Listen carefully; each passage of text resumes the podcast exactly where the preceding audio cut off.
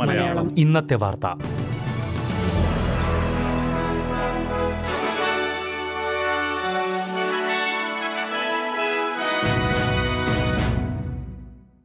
നമസ്കാരം.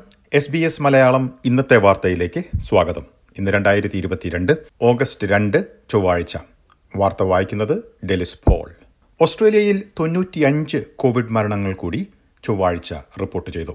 നാൽപ്പത്തിയേഴ് മരണങ്ങൾ ന്യൂ സൗത്ത് വെയിൽസിലും ഇരുപത്തിരണ്ട് മരണങ്ങൾ ക്വീൻസ്ലൻഡിലും പതിമൂന്ന് മരണങ്ങൾ വിക്ടോറിയയിലും റിപ്പോർട്ട് ചെയ്തു.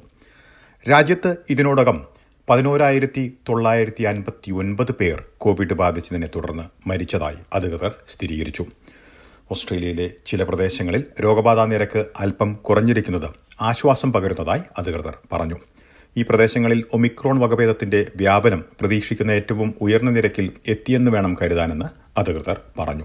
ക്വീൻസ്ലൻഡും വിക്ടോറിയയും ഈ പ്രവണത കാണുന്ന പ്രദേശങ്ങളിൽ ഉൾപ്പെടുന്നു. എന്നാൽ ആശുപത്രികളിൽ പ്രവേശിപ്പിക്കുന്നവരുടെ എണ്ണവും തീവ്രപരിചരണ വിഭാഗത്തിലെ എണ്ണവും ഉയർന്നു തന്നെ നിൽക്കുന്നുവെന്നത് ആശങ്കയ്ക്ക് വകയൊരുക്കുന്നുണ്ട്. ന്യൂ സൗത്ത് വെയിൽസിലെ തീവ്രപരിചരണ വിഭാഗങ്ങളിൽ എഴുപത്തിയാറ് പേർ ഉള്ളതായാണ് കണക്കുകൾ.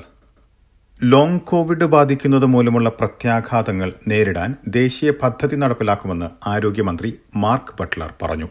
ഇതിനായി വിദഗ്ധരുടെ ഉപദേശം തേടുകയാണെന്നും അദ്ദേഹം പാർലമെന്റിൽ വ്യക്തമാക്കി. കോവിഡ് ബാധിച്ചതിന് പന്ത്രണ്ട് ആഴ്ചകൾക്ക് ശേഷവും കോവിഡ് രോഗലക്ഷണങ്ങൾ തുടരുന്നവർക്കാണ് ലോങ് കോവിഡ് ഉള്ളതായി പറയുന്നത്. കോവിഡ് രോഗികളിൽ ഏകദേശം നാല് ശതമാനം പേരിലാണ് ലോങ് കോവിഡ് കാണുന്നതെന്ന് ആരോഗ്യമന്ത്രി പറഞ്ഞു.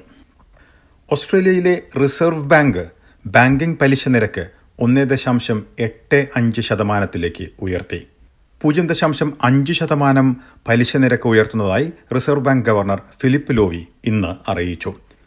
മെയ് മാസത്തിന് ശേഷം ഇത് നാലാം തവണയാണ് ഓസ്ട്രേലിയൻ റിസർവ് ബാങ്ക് പലിശ നിരക്ക് ഉയർത്തുന്നത്.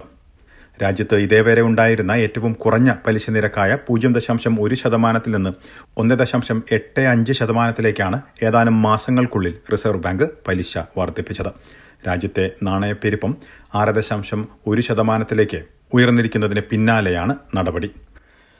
സർക്കാർ ഇന്ധനവില കുറയ്ക്കാൻ നടപ്പിലാക്കിയിട്ടുള്ള പദ്ധതി സെപ്റ്റംബറിന് ശേഷവും തുടരണമെന്ന് എം പിമാർ ആവശ്യപ്പെട്ടു.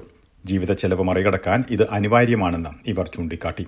സെപ്റ്റംബറിൽ സർക്കാർ സഹായം അവസാനിക്കുന്നതോടെ ഒരു ലിറ്റർ പെട്രോളിന് ഇരുപത്തിരണ്ട് സെന്റ് അധികമായി നൽകേണ്ടി വരും ഫ്യൂവൽ എക്സൈസ് ഇളവുകൾ കൂടുതൽ കാലത്തേക്ക് നീട്ടിക്കൊണ്ടുപോകുവാൻ കഴിയില്ലെന്ന് ട്രഷറർ ജിം ചാമേഴ്സ് വ്യക്തമാക്കി.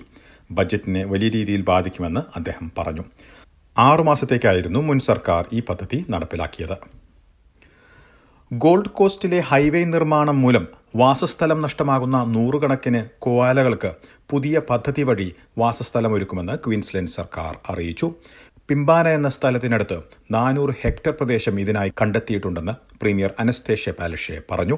വാസസ്ഥലം നഷ്ടപ്പെടുന്ന കുവാലകളെ ട്രാക്ക് ചെയ്യുന്നതിനായി സാങ്കേതിക വിദ്യ ഉപയോഗിക്കുന്നതായും പ്രീമിയർ ചൂണ്ടിക്കാട്ടി. പരിസ്ഥിതി സംരക്ഷണത്തിൽ സർക്കാരിന്റെ പ്രതിബദ്ധതയാണ് ഈ പദ്ധതി വഴി വ്യക്തമാകുന്നതെന്ന് പാലഷെ പറഞ്ഞു. ഇനി പ്രധാന നഗരങ്ങളിലെ നാളത്തെ കാലാവസ്ഥ കൂടി നോക്കാം. സിഡ്നിയിൽ തെളിഞ്ഞ കാലാവസ്ഥയ്ക്കുള്ള സാധ്യത പ്രതീക്ഷിക്കുന്ന കൂടിയ താപനില പതിനെട്ട് ഡിഗ്രി സെൽഷ്യസ്. മെൽബണിൽ ഭാഗികമായി മേഘാവൃതം പ്രതീക്ഷിക്കുന്ന കൂടിയ താപനില പതിനാറ് ഡിഗ്രി. ബ്രിസ്ബനിൽ തെളിഞ്ഞ കാലാവസ്ഥയ്ക്കുള്ള സാധ്യത പ്രതീക്ഷിക്കുന്ന കൂടിയ താപനില ഇരുപത്തിമൂന്ന് ഡിഗ്രി സെൽഷ്യസ്. പെർത്തിൽ മഴയ്ക്കു സാധ്യത പ്രതീക്ഷിക്കുന്ന കൂടിയ താപനില പതിനാറ് ഡിഗ്രി സെൽഷ്യസ്. എഡലേഡിൽ മഴയ്ക്കു സാധ്യത പ്രതീക്ഷിക്കുന്ന കൂടിയ താപനില പതിനേഴ് ഡിഗ്രി. ഹോബാട്ടിൽ ഭാഗികമായി മേഘാവൃതമായിരിക്കും. പ്രതീക്ഷിക്കുന്ന കൂടിയ താപനില പതിനാല് ഡിഗ്രി സെൽഷ്യസ്. കാൻബറയിൽ തെളിഞ്ഞ കാലാവസ്ഥ പ്രതീക്ഷിക്കുന്ന കൂടിയ താപനില പതിനാല് ഡിഗ്രി സെൽഷ്യസ് ഡാർവിനിൽ തെളിഞ്ഞ കാലാവസ്ഥയ്ക്ക് സാധ്യത പ്രതീക്ഷിക്കുന്ന കൂടിയ താപനില മുപ്പത്തിയൊന്ന് ഡിഗ്രി സെൽഷ്യസ്.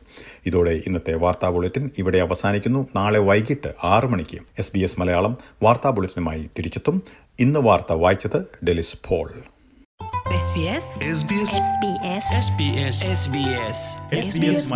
ഇന്നത്തെ വാർത്ത.